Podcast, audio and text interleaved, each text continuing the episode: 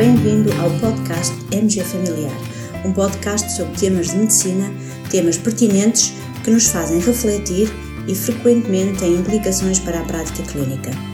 E damos as boas-vindas ao nosso anfitrião, professor Dr. Carlos Martins. Neste episódio, vamos abordar uma revisão sistemática e meta-análise muito pertinente, publicada na JAMA Internal Medicine e sobre a qual acabamos de publicar um artigo na secção A Não Perder do MG Familiar. No fundo, esta revisão sistemática visa responder à seguinte questão: a partir de que valor de pressão arterial devemos iniciar tratamento?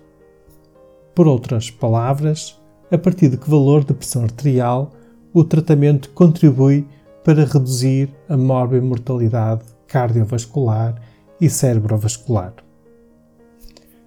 Trata-se de uma revisão sistemática desenvolvida segundo o protocolo PRISMA, eh, com metodologia correta, em que se pesquisou em múltiplas bases de dados, incluindo a central da, da Cochrane, e foram incluídos estudos randomizados que tivessem envolvido pelo menos mil pacientes ano e em que tenham sido comparados grupos de tratamento farmacológico com placebo ou então estudos em que tenham sido comparados diferentes alvos terapêuticos de pressão arterial entre si.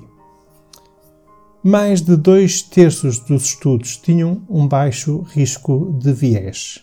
Foram então identificados 74 estudos, envolvendo um total de 306.273 pacientes.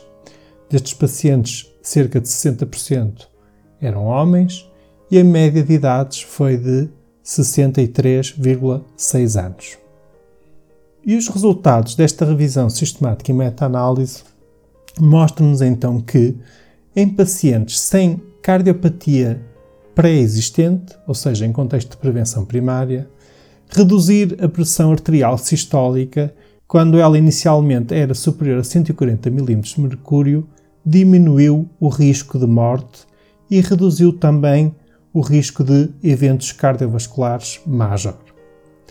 O efeito, como esperado, foi tanto maior quanto maior o valor um, inicial da pressão sistólica ou seja, um paciente que de início tivesse, por exemplo, 160 mm de mercúrio, a probabilidade de benefício com o tratamento foi superior quando comparado, por exemplo, com os pacientes que tinham 145 mm de mercúrio de pressão arterial sistólica antes de iniciar tratamento.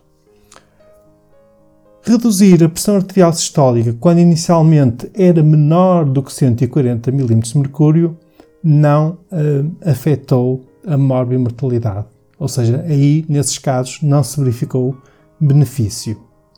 Abaixo desse limiar, abaixo do limiar de 140 mm de mercúrio, apenas em pacientes com doença coronária prévia e com pressão arterial sistólica média na ordem dos 138 mm de mercúrio, o tratamento reduziu o risco de outros eventos cardiovasculares major.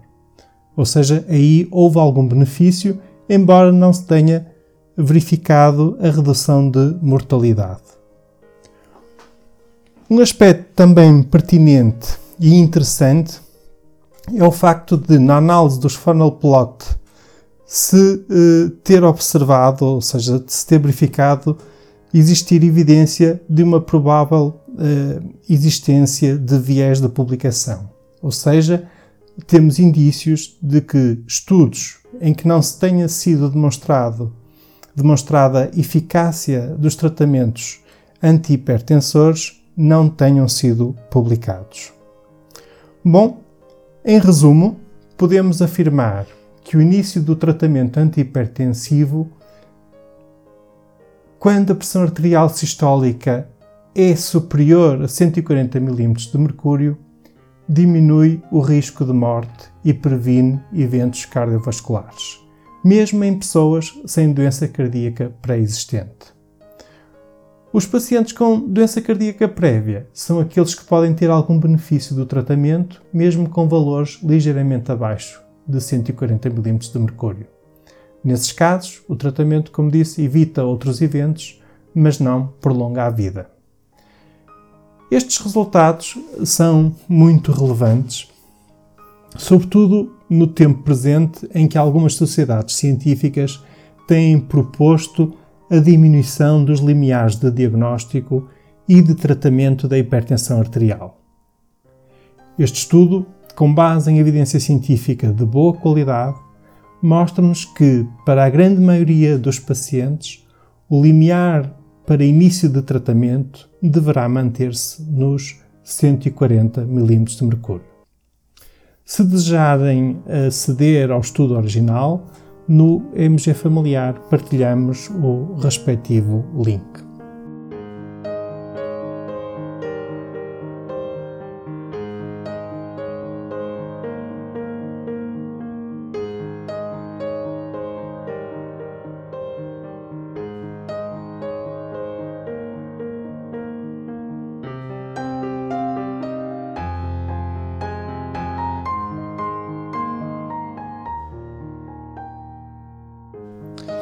Finalmente, para terminar este episódio do nosso podcast, deixo duas sugestões adicionais de artigos publicados recentemente no portal MG Familiar.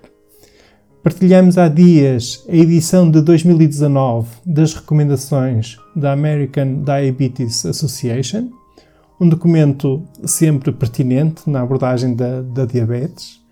E já agora, a respeito da diabetes, recordo que estão abertas as inscrições para o curso online de diabetes, um curso inteiramente gratuito, onde será dado particular destaque às terapêuticas injetáveis da diabetes tipo 2, insulinoterapia e também novas terapêuticas injetáveis.